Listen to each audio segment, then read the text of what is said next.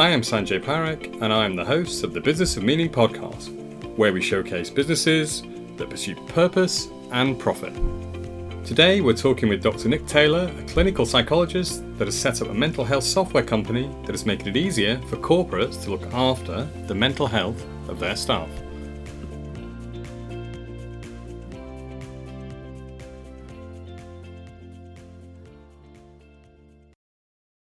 So hi, Nick, and welcome to the Business of Meaning podcast.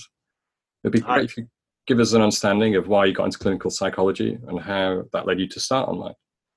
Yeah, absolutely. Um, I, um, I I think looking back, the, the thing that probably planted the seed of interest for me was when I was a kid. I grew up, I have three sisters, um, and my middle sister called Jessica has Down syndrome. Um, so I grew up with someone in my family who who saw the world differently, um, and who was seen differently by the world. Um, and, and when you're growing up, that's, a, that's going to have an impact on you. And, and for me, it, it made me just very interested in how people feel in the world and the things that impact on their well-being, I guess. Um, so fast forward about twenty years, and I was doing my undergrad degree, which I did in music, um, and I was a volunteer Samaritan, um, and I was writing my my uh, thesis um, at the time, which was looking at the impact of uh, a guy called Gregory Ligeti in Stanley Kubrick's films. Uh, and when you actually dig into film music, um, it's really psychology, a lot of it. Um, so that was the first kind of flavor I had of academic psychology, and, and it really excited me. Um, so I went back to university, did a uh, psychology diploma, which is kind of like an accelerated degree. Um, and to fund that, I worked as a support worker for MIND. Um, so in frontline services, um, working in kind of um, you know, day centres or support worker at night for people living in supported accommodation, and and again just really loved that experience. So then went on to do my doctorate in clinical psychology, um, which was another three years, and that was in Sheffield, um, where I really started specialising in um, mental ill health um, and treatment modalities to help people get better.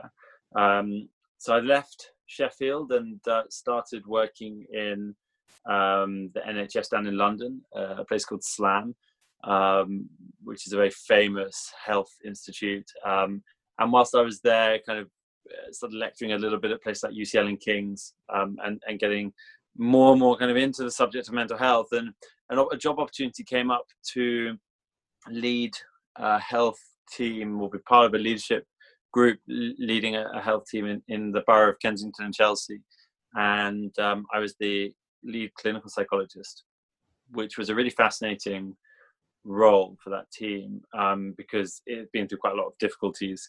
Um, so we had about, I, I can't remember the exact number, around one hundred people who were um, you know, working in a busy N H S environment. So for me, what happened was that I started seeing in a, in a in a leadership role the impact of stress, anxiety, depression, et cetera on the well-being of people. Started seeing the role of management in looking after the well-being of organizations and the people in them, um, and that instilled in me a real fascination with corporate wellness. So I started going home at night and reading Deloitte reports and Gallup reports about uh, kind of corporate well-being, which is something that doesn't get taught in clinical training. Um, and I guess So that that that planted the seed around the kind of workplace wellness stuff. From a clinical perspective, I, I had some frustrations which really grated on me. Um, one was that in, in all the years of working as a therapist, um, I don't think I can think of an example where uh, I sat down with the person for the first session of therapy and thought, yes, I've met you at just the right point. What actually happened almost every time was that I would think to myself, if only I'd met you six months before. If only I met you a year before. And, and the reason I say that is that it, it, it, people don't get to treatment for mental health, mental ill health at the right time. Um, and that makes it much harder to help people get better, not, better often. Um, and, you know, if you think about if you were to break your leg, and I asked you what's going to be the easier leg to fix, the one that's fixed straight away or the one that's fixed six months later, you would obviously tell me the one that's fixed straight away. And whilst it's a bit of a crass uh, comparison, there is some truth in it. It with mental ill health, it, the sooner you can get to a problem, the better, really. So that's very frustrating clinically, because you're thinking all the time, I'm I'm, I'm at a disadvantage straight off because I haven't started working with you at the right time. Um, and it's more frustrating, of course, for the person who's who's living that experience. Um, And I think that happens for a myriad of reasons, um, lack of resource, um, confusion about where to turn, high level of stigma, um, but also quite low mental literacy, generally speaking, in society. And what I mean by that is that um, I think by and large, most people I meet don't really understand the paradigm around mental ill health, how it's defined, what it is, spotting signs in themselves, knowing things to do, which leads me on to the second frustration, which is that a lot of the time, the things that you say to someone when you're a clinician, from a psychological perspective, they're quite straightforward. It's not rocket science. It's really not rocket science. It's not, you know, it's not a subject that is very complex to understand. And, and therefore the frustration is, why should somebody have to jump through so many hoops in order to get to information that should, that can help them?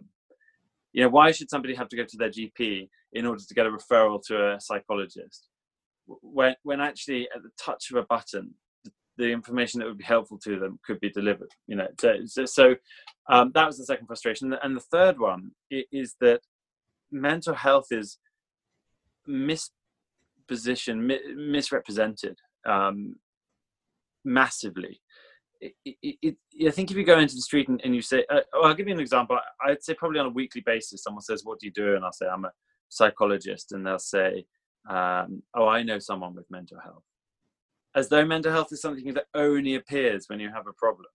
Mm. But actually mental health is something we have from the moment we're born to the moment we die. Um, it's with us our entire life, and it's, and, and it's with everyone around us for their entire lives. Um, and it comes from our brain, and it's our ability to think, it's our ability to problem solve, it's our ability to form relationships, be creative, to dream, and to feel the amazing range of emotions that we all have. Um, I think, in, in my opinion, it's like the number one best thing about being a human being. So I find it absolutely astonishing that um, it's positioned always in this very negative light, when actually it's really the most incredible thing about being a human being. You know, it, this is relevant for two reasons. One, it's, there's, a, there's, a, there's an injustice in it.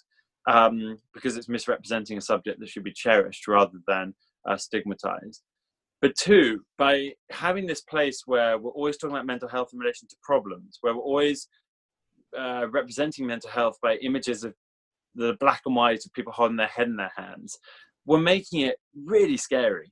Um, you know, I was a student for, I can't remember, something like nine years. Um, by the end of that time, I, I had disastrous financial situation, as you might imagine.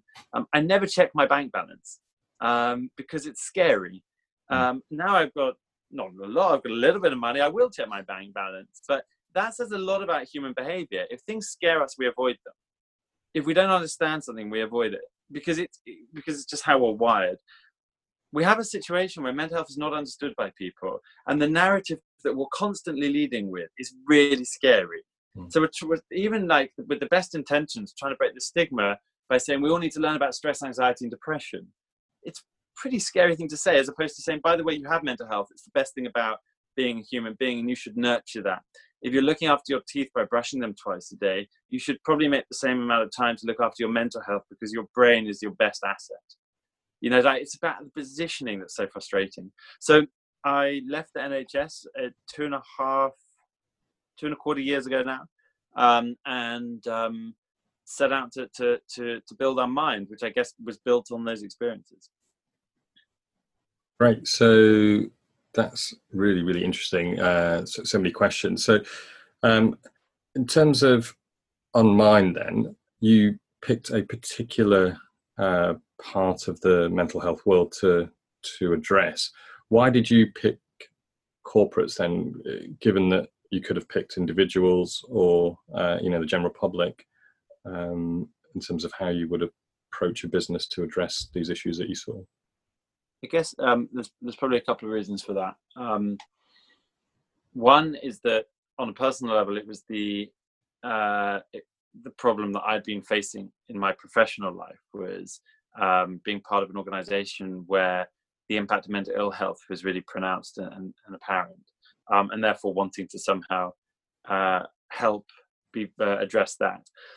The second is that it's an enormous problem for organizations. You know, the, the impact of mental ill health on organizations is ginormous. So it's a problem that needs addressing, and it's, and, and it, and, and the pressure on organizations to um, be responsible for addressing and looking after their employees' mental health is, is increasing by the day.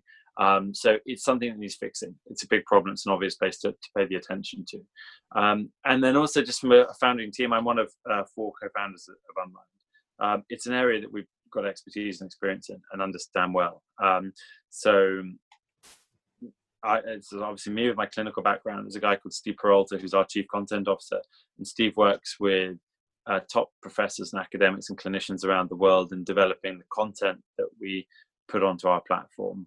Um, you know, learning development programs, tools and exercises people can do. Uh, his background's all in corporate wellness. So he's run a lot of live workshops with some of the biggest organizations in the world. Our C T O is Nick Tong. Um, he's a lifelong engineer, built um, tech platforms for lots of organizations over time. He's a brilliantly talented guy who you can have a long conversation about what we're building without him mentioning anything at all techie, but he goes away and has an entire tech framework in his mind, um, which is fantastic for a clinical psychologist to have that kind of tech conversation. That's about my level. Um, and and then Ryan Morgan, who is um, the kind of true kind of entrepreneur in the team, I guess, in some ways, in that he graduated from university, built his first tech startup called Please Cycle, um, which was a digital platform that aimed to reduce sedentary behavior in the workplace. So in other words, get people moving more. Um, it became a company called Yomp. Uh, Yomp was acquired by Reward Gateway, and Rye became the head of digital wellness there. So Rye's expertise is absolutely in corporate H R, benefits, wellness, et cetera. Um, so the four of us together were a really strong team to address the problem and the issue around mental ill health in the workplace. So you talked a little bit about um, mental literacy and the problems with stigmatization of, of the subject matter. How, how do you address that in a corporate environment? Uh, I think, especially when I think about corporates, um, there's a big fear that if you show weakness and you expose your problems, um, that that potentially could be used to, you know, mark you down in your in your career at some point. Um, now, maybe that's just how I see things, but that, I would guess that that would be quite a big concern for some employees if they did come clean about certain feelings and issues that they were having. How would that information then be used, and how would the corporate look to uh, convince that the employee that they're, you know, that this is a positive thing that they're doing? No, I, th- I think you're absolutely right. And and I think your observation and kind of perception of it is in line with how a lot of people feel around it. There, there was um, a stat a while ago which said nine out of ten employees don't want to tell their employer about their mental health. Mm. Um, and I think what what that leads to is uh, the problems that I was outlining. Um, it means that people don't turn to the to, to get the right care at the right time often, um, because they don't know who to talk to. They don't know where to turn. Um, but, I, you know, I, I think there's a couple of things. I think historically, the traditional approach to mental health has been you wait until there's a problem and then you seek a solution. You know, that's the kind of reactive healthcare model. Right. Then what started happening was that people said, well, actually early intervention is the most effective uh, form of treatment. Um, so it's about how do we get these reactive services to people as early as possible? Um, but what where we're now at is this kind of belief that actually prevention is better than cure. Um, and you can see that in government papers, you can see that in uh, health trends across the world. Um, and and actually, this is not um, a kind of paradigm shift in healthcare per se. This is um, a coming of age and, and uh, a forming of parity with other health models. Um, you know, if, if you look back at the history of dental healthcare, it was It was kind of post World War One when things really kicked into gear in terms of preventative healthcare and dental health. Um, it, it was the, the the kind of seventies, sixties, seventies, eighties when the, the physical preventative health movement really started blossoming. Um, and I think that's where we are now with mental health. And the reason this is relevant is that in the corporate environment, in the organization environment, the narrative is changing away from Um, people saying when you have a problem, you need to go and get a solution, to saying You have this all of the time. So regardless of whether or not you have any problems, just keep an eye on it. Look out for how you can support your mental health better and learn how you can support other people better as well. Um, so it really is that kind of shift in the way you position the subject, because if you move mental health away from problem, weakness, scary, kind of negative narrative stuff where it's traditionally been, towards more like, it's your most amazing asset, really do look after it because we need you to look after it, because our organization will flourish and you need to look after it because by doing so you'll be happier. Um, that's a much more positive, aspirational and engaging message, and and, and kind of avoids the stigma. Now, the, the, the crucial thing is that um, by creating this more positive framework, it's not ignoring the scale of the problem, and it's not um, just kind of like sweeping it under the carpet. It's actually integral to fixing the, the, the, the problem that we're, we're facing. Because by getting people to engage in preventative healthcare, what will happen is that they'll spot problems much earlier, and they'll spot problems in themselves and others, and they'll be able to therefore help themselves and others get to early intervention services better, and then to reactive services better. So you actually, by, by focusing on the more preventative stuff, you actually fix the, the problems about how do you get people to early intervention, how do you get people to reactive healthcare at the right time. Um, and the important thing for us as a digital provider is not to create a kind of desert island um, in what we're creating. You know, gold standard healthcare talks to itself. And, and what I mean by that is, if you went to your doctor and you said, oh, doctor, I've got a terrible back. And, and the doctor said, um, I'm so sorry. Um, I'm, a, I'm a medic. I can't help you with that. That would be an appalling experience, healthcare experience. What you rely on is the doctor saying, Um, sorry to hear you have a bad back. Let me make a referral to a physiotherapist, for example. Now, the same applies with digital preventative healthcare. Um, we can't say, oh, well, we don't, you know, you're depressed, we can't deal with that. The important thing for us is to be able to either provide the right level of care on our platform or signpost people to the right level of care, because there is, partly because of the stigma and the Um, just the way the subject's been positioned historically, there is a, a metaphorical fog that sits around mental health services, meaning that people don't really know where to turn. Yeah. Um, and that also kind of compounds the problem around getting the right care at the right time. Um, so by um, signposting to the right care, you're joining up the healthcare system. You're providing that kind of gold standard evidence kind of based model of, you know, triaging effectively. Um, and, and crucially, again, you're helping fix the problem. Um. Right. So in terms of a business, I, I know, having run businesses myself, um, you're always looking to assess the impact of any initiative that you put in place. Um, how, how do you demonstrate to the C E Os out there that you are delivering a return? I mean, it's, it must be difficult to quantify Uh, the impact of implementing a solution like Unmind. Yeah, I'm, I mean, it's a, uh, an, a a really, really complicated thing to do. Um, and um, I think it's, you do it well by starting by being honest um, and explaining that it is a complicated thing to evidence effectiveness. Um, and that's true of all psychological healthcare. Um, but I think what's important, and this is one of the things that our mind is really focused on, is ensuring that there's a lot of measurement on the platform. Um, so we developed an in-house assessment tool called the Unmind Index that um, allows people to track them onto their mental health in a way that um, you answer a series of questions that gives you some scores, and you understand where you are on the spectrum of mental health and your sleep and your stress and your anxiety. But we frame them in more positive language. We talk about Um, happiness, coping, and calmness, as opposed to stress, anxiety, and depression. Um, and um, what that allows us to see is trends across populations of how well people are. Um, and then the we can then also measure the impact of individual content that people complete on the platform, because before and after they complete it, we ask them a series of questions. So there's a lot of measurement on the platform, um, and that allows us to truly understand the impact of what we provide, but also the overall aggregated anonymized data set gives insight into how well the organization is. Um, so we look at that very carefully, and we understand that in collaboration with the companies we work with. Crucially, I would say that um, the individual user's privacy is our number one priority, and we would never ever share anything that jeopardized that, that anonymity of a user. Um, so only ever on aggregated anonymized data sets. Um, but also we look at qualitative feedback as well, um, which we get bucket loads of. Um, it's been really interesting, actually.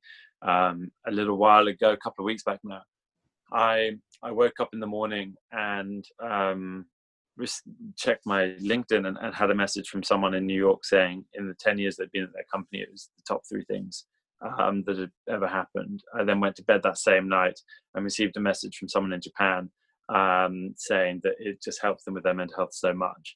Um, and we get a lot of feedback like that. So the combination of looking at the data and what we can evidence and show in terms of effectiveness, but also in terms of insight into the organization, combined with that qualitative data, combined with the fact that on a kind of more societal level, there's a huge focus point on this subject. So C E Os, they know they need to do something, and they know what they've done before hasn't worked, because otherwise if it had, we wouldn't be where we are today.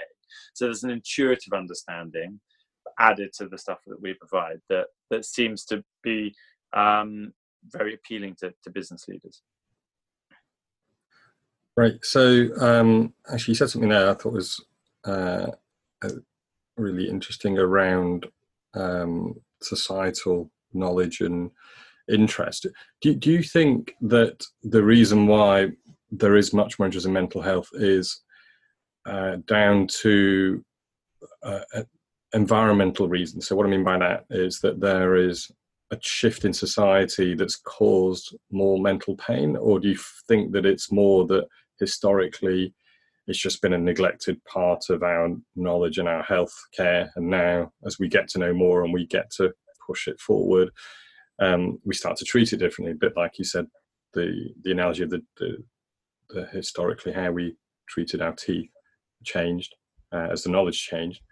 Um, is it now that mental health is changing because there are a bunch of factors uh, in the environment, whether that's technology change, whether that's political change, or and other, other factors? Um, it's really interesting um, because, uh, as I said, we, we've got a bot on our, on our platform um, which answers common questions about mental health and guides people through content. But um, we, we, when we were thinking about what to call it, we, we called it Zeno, um, after the Stoic philosopher.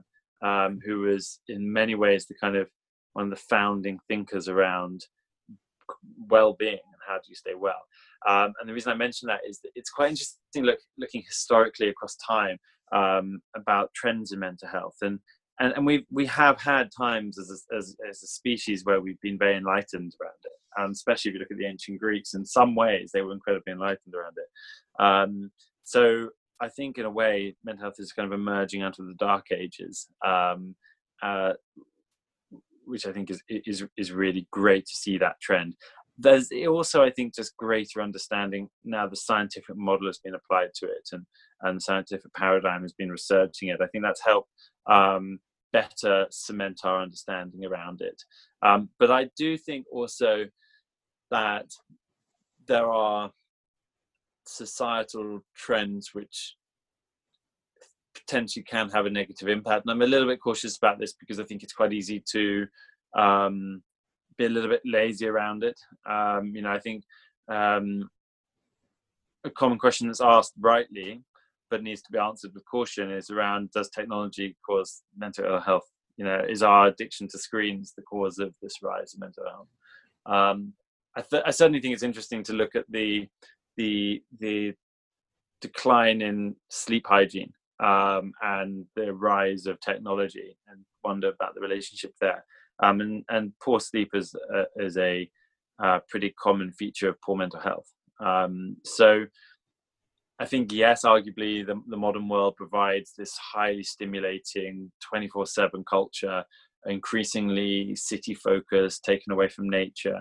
Um, you know, that, that, that is all worth considering in relation to mental health. And, and also, especially given the kind of economic recent history, um, I think a lot of people have struggled financially, and um, poor finance is known to be a major contributor towards poor mental health.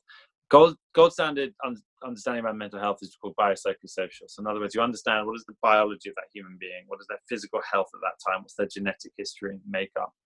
Um, you understand um, what is the psychological understanding that person brings to the world. You know, what are the core experiences that person's had in their life that inform how they perceive the world. And then you look at societal factors like what's their job.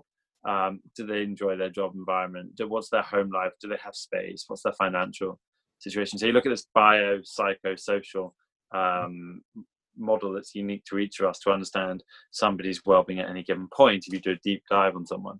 Um, and obviously, if you, if you start thinking about that and mental health in relation to that, you would, as part of the kind of social aspect there, look at kind of health trends in that person. You know, are they eating, uh, you know, are they, are they, uh very financially pressured? Are they uh removed from nature? Are they working really crazy hours? And then you look at the kind of um you know the, the biological stuff. Is the person eating lots of sugar, not enough vegetables? They're not exercising, you know so a lot of those are modern health trends, aren't they, uh, or lifestyle trends. So I think there is an impact. And then also I think it's interesting to look at generationally, um what are the expectations that we bring as the gener- each generation brings into the workplace when they get to that age? What are their perceptions about what life needs to provide to them?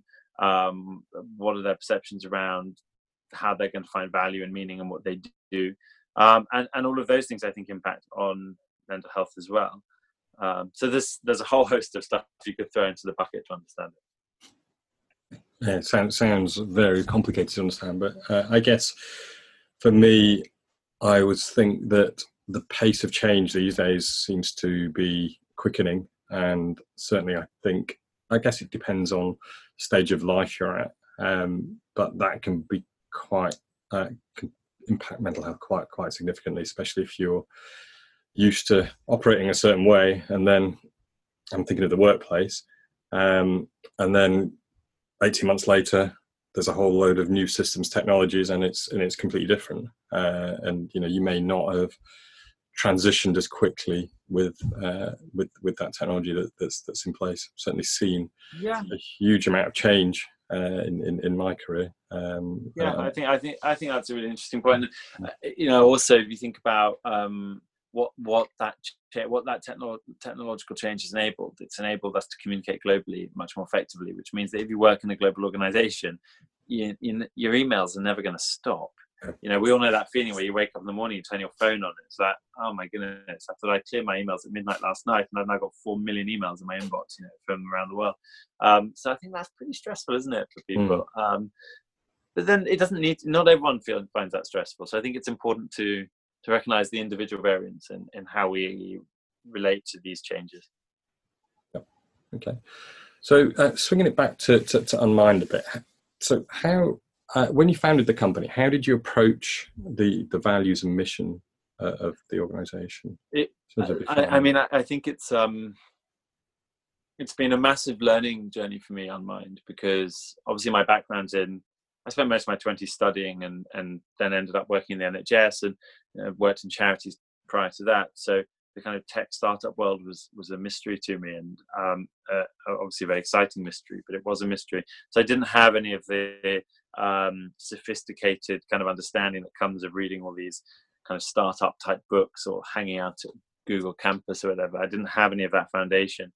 So for me, from the very offset, um, I had a very simple kind of values um, narrative in my head, which is a bit crass, apologies, but it was simply just don't be a dick. Um, that was kind of like, that was how I thought about it in the very, very early days. Um, uh, but I guess the, the important point around that is, um, well, that that was one thing. The other thing that I, I had as a kind of little thing, and I've subsequently gone on to read this elsewhere, Um, so I know it's not original, but I had this idea with with everyone that joined the team. You know, I always ask the question, could I sit next to this person on a long haul flight? Um, so it's that kind of real kind of desire to to be a nice place to be, to be a good, kind of nurturing, kind environment uh, of people that were fascinating and wonderful to be around, um, who you could really respect. And now we've done a lot of work as as the team has grown. We're now thirty people um, and, and and hiring. Um, pretty pretty fast, but we we've obviously brought lots of people in who have much more sophisticated understandings around the importance of defining culture than I ever had. And, and we've done a lot of work around that, and we will continue to a lot of, do a lot of work around that. And the important thing, I think, looking back in hindsight, was that we started thinking about it from a very, very early stage. Um, and, and so it's very much embedded in our culture. You know, uh, the values piece is very important to us, and we, we, we always make time to consider it. So you said you're growing rapidly. How do you maintain the culture? Because I think it's easy at the beginning to set it off on a path, but as you as you grow, I think what's certainly one of the challenges is, and again, I found that personally, as you, as you grow a business, maintaining that culture and, and making sure the new recruits um, not only buy into the existing culture, but contribute and add and enhance that culture. Yeah, I think... Um... I think there's interesting things around that actually, and recently for us, it's it, it's become a bit more. It's just changed, as as you know, um, things don't stay the same for very long in startups. And I think we had in the earlier days um, an ability to continually um, spend enough time with every new person to build culture on a one-to-one basis. I think what starting to happen as we're getting a bit bigger is we realize that actually um, the face-to-face time gets less in a way because we're getting bigger, and therefore um, we spend less time with, um, with, with each person. And therefore it's about how do we actually um, cement the cultural values um, in a way that when someone joins, they can immediately understand what they are. Um, when somebody, even if they haven't joined Unmind, goes to the website, how can I pick that up? Um, so it's about how does it permeate across everything, and how does it get cemented? So little things like we did a an exercise from an amazing organisation called Multiple recently, um, looking at like vision, mission, purpose, and also looking at the values that we have. Um, and we managed to um, to come up with with five values that, that feel really important and, and define how Unmind thinks about um, Uh, how we want to be as an organization. Those values will um, be worked on as a team, and will be put up in the office, and will be in the starter handbook when you join, and will be just really lived and, and com- uh, become a part of the organization on a daily basis. Okay, that sounds great. And like you say, it's a, it's a thing you've got to constantly work on. Um, yeah, I think that's the key thing, is it's like it never stops, is that, and also we'll always be learning, and we'll make loads of mistakes, I'm sure. But, and I think the other thing is about making sure that each, it's not, it's not, it's not a kind of, it's never a done job. And yeah. As the company evolves and as people join um, and have fresh ideas and new ideas, you know, I hate to think that on anything we ever do, we're like, oh no, so we fixed that, we've done that already. I like to think that each person who comes in can say, do you know what, I've been thinking, looking at that, I'm not sure it works, or we should try it differently. I like to think that we'll always remain open and curious. So one thing I noticed when I was doing my research on, on Mind, and Nick, was that you seem to have done a really good job of managing um, gender diversity in, in the company. Uh, it'd be great if you could give us an insight on how, it, was that was that a proactive thing, or, or, or did that just happen um, because you were in the marketplace and it just, just unfolded like that? Uh, I, I think in a way it probably...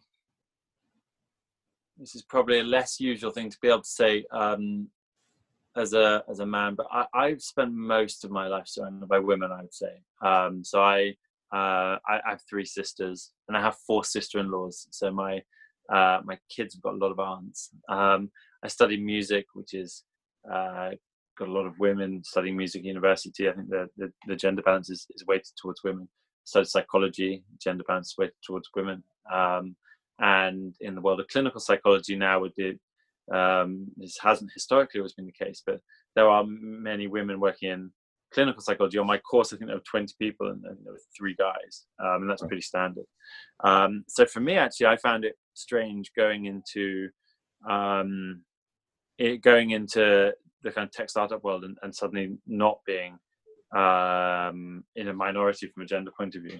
Um, So I was conscious of it from the offset, um, and I think that it's always been very, very important to us to to to work hard to ensure gender balance, and I, I think that it is crucial um, to um, creating a thriving, brilliant, enjoyable workplace to, to focus on that and to have that. And I'm super proud of the balance that we have.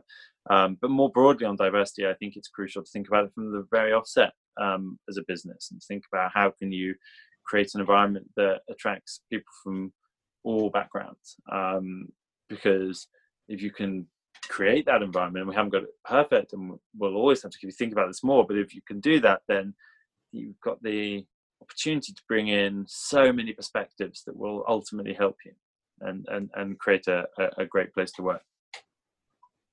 Yeah, couldn't, couldn't agree more with you. Um, and it's great to see in practice. I know the tech world talks a lot about diversity and gender diversity, and um, so it's great to see companies living it and, and actually delivering on that, on that promise. Uh, so um, one thing I, that's pretty close to my heart is is the startup world, um, having started two technology businesses in, in the past. Um, it'd be great to hear your thoughts on the mental health issues with startups, uh, and particularly anything that you've either seen directly in, in your own organisation or or when you've been around the startup world, um, what you what you've seen and experienced there. I think um, you know it's it's it's a funny one I, with with startup stuff, because um, you know uh, what it feels like when you when you meet someone who's been to a country you've been to, um, and it's like, ah, oh, you went to I know ah oh, you went to Mexico. Wow, isn't it amazing? You know that you know that immediate kind of um, shared experience that you have, that only yep. you two people in that conversation know what Mexico is like, because you've both been there. Um, I think the startup was a little bit like that. Um, and, you know, it, it's kind of like, ah, oh, you work in startup, you know it. And and I guess often it's, it is a, it's it's the knowing of that uniqueness and that, um, the, the buzz, the excitement, the risk, the, the fast paced life, and um, the twenty-four seven aspect of it, um, and the obsession you have to have to, to make anything come, and, and the kind of the way you, you look at your, everyone asks you about it, and then you look back in their eyes, and you know that you're just being a bore because it's all you ever talk about, um, and you know that all of that stuff, and yeah. um, that's all the really sexy, positive stuff, and I love all of that. It's also a hell of a lot of pressure, a hell of a lot of risk, a lot of um, anxiety, and you know, like that's personally speaking. When I started Unmind with with the other guys, it was um, I had my second kid on the way. Um, so there's a lot of financial risk to, to take, um, and I had some really stressful periods, especially the first, I'd say the first six months was the most stressful part of Unmind for me, because it was a massive paradigm shift in what I was doing. Um, so I think it is an environment that is exhilarating and wonderful, but also an environment that has so many risk factors associated with it, um, around mental ill health. So it, it's really important just to be wary. And I know a lot of V Cs are now thinking about how can they support their portfolio um, companies to manage their mental health, because they see the risk. They, they you know, they, they realize that, that it can go so wrong so quickly. Um, so yeah, I, I mean, I think it's a it's a space that it's a it's a subject within the space that needs a lot of attention and thought about. Um, yeah. But by its very nature, it's an environment that increases the risk of problems, I think. Yeah, yeah. I think one of one of the dangers of the last few years has been the the glamorization of the startup world. It's it's there's been so much written about um, you know companies raising millions, uh, and then you read about companies selling for hundreds of millions. And I think especially for people that haven't been around the tech world that long, they can read that, assume that actually this is a path to riches and relatively easy riches in a, in a short period of time, and when the when the rubber hits the road, um, and they see that actually it's it's harder than you can ever possibly imagine, and lots of things go wrong that just nobody predicts, even people that are super experienced, um, and dealing with situations like that, when you go in with that what I call an expectation gap or a perception gap, I think that's when lots of problems can happen. And I think that's it's I, I would appreciate a lot more honesty, which I know is starting to happen, about how tough it is and how actually lots of things don't work out and lots of things cannot work out because it's nothing to do with you, just just things just don't work out when you do high risk um, uh, um, high risk projects. I, I completely agree. And, and I almost, I, I think it, um, I find the conflict that you end up putting yourself in quite difficult as well to manage. And what I mean by that is around fundraise. You know, if you, your job is the, one of your jobs as a founder is to tell the world how you, you know, how amazing what you're doing is, and, and how you're going to change it, and, and the, the enormous opportunity, and the, the scalability, and the, you know, the financial reward, and all of that stuff, which is so important and true and, and, and, and crucial. But what happens is you go into your meetings and your, your fundraising, and you, you, you tell these incredible stories, and then you come out feeling kind of almost completely crushed, um, you know, and, um, and, and that's a massive like pendulum swing you have to go through almost on a daily basis. Um, and then, you know, because, because your job is to tell the world how well it's going, then what happens is your social network starts hearing, oh, wow, it's going so well. And, and then you go to events and people say to you, oh, it's going really well. And, and then, you know, it's just your own echo chamber. Yep. You know, so it's a very strange thing. You're, you're constantly trying to, which is your job and is absolutely imperative and genuine. Your job is to tell, is to promote what you're doing, and to, no one else is going to do that. Um, got this kind of very shiny veneer of the surface that you've got to show the world. So I think internally it causes a lot of conflict and angst and anxiety. Um, and I'd love there to be a more honest narrative around that. And I think there is, and I think there's some amazing people speaking about it and thinking about it. And I think some, some funds are really enlightened around it as well. And, and but I, I, I would love to see um, that trend of like honesty, collaboration, um, kind of a recognition and shared journey, that all that stuff really promoted moving forward in the world of startup. Great stuff. So in terms of uh, meaning in your business, um, how, how, how do you improve meaning in the business, and how do you make sure that uh, your business has that purpose and meaning going forward? I think um, one of the advantages we have as a business is that it's really purpose-led. Um, and I think that helps us attract great talent. I think it helps motivate people. I fundamentally were giving people the tools to look after their mental health better. That's that's that's a really good thing to get out of bed for. You know, our company vision is is a world where mental health is universally understood, nurtured, and celebrated. Um, that's really cool to be able to get out of bed on a cold morning, go to an office and sit around and work on that. That's inspiring and it's motivating. So as a business, fundamentally, we're very driven by um, a positive mission. So for us, it's crucial. Great. So, so what's next for Unmind? Um, nineteen. I, I've never been more excited. Really, it's going to be um, it's going to be our best year to date. We're, we're in the closing stages of a fundraise. Um, we are. Um, growing really fast. You know, we've had four new joiners already this year. Um, we've already closed some deals this year, which is super exciting. Um, we've got an, a pipeline, a very enviable pipeline of of companies, because I think of the trend and the, the excitement around the opportunity to finally do something around mental health. You know, the appetite's enormous. Um, so for us, it's about um, staying laser focused, but um, working towards becoming the de facto category leader in preventative workplace mental health. Right. Uh, sounds really exciting, and, and sounds like you've got you've got a good plan for, for the rest of the year. Um, so, again, what uh, what advice would you give business owners that are looking to add more meaning to their business, um, and looking to uh, you know, to just give a little bit more purpose to, to what they're doing? I don't know. I'm quite wary of advice. Um, you know what it's like when uh, advice is always strange to hear. I'm, I'm I've, I've probably been more inclined to listen to what they're doing, uh, and yeah. to try and understand on a unique basis. Um, I certainly think having a real sense of purpose about what you do is really helpful. Um, if you can find a way of bringing that to life in your business, I think the benefits are just huge. But I think it's probably on a case by case basis. It's a bit of a cop-out answer, isn't it? Uh, that, that, that's fair enough. I, I think the thing with advice is it's it's it's got to be relevant to that person. So yeah, I, I agree. Sometimes it's hard to give general, general advice, but uh, no, no, I, I, I take on board what you're saying. Um, great. Well, thanks very much, Nick. Thanks for sharing your story and, and telling us all about Unmind and, and the great work that you're doing. Um, and thank you for showing us all how you conduct business with meaning. Cool. Well, thank you so much for having me. It's been lovely talking. Great. Thanks, Nick. Cheers. Thanks again, Nick. That was a great interview and a real insight into our mind and the importance of looking after your mental health in the workplace. Now, for our listeners, we'd really appreciate it if you could share this podcast with your colleagues and friends. And if you love what you're hearing, it would be great if you could leave a review on iTunes. If you've got any direct feedback, we'd love to hear from you, either via Twitter at B O F Meaning or via email at sanjay at the business of meaning dot com.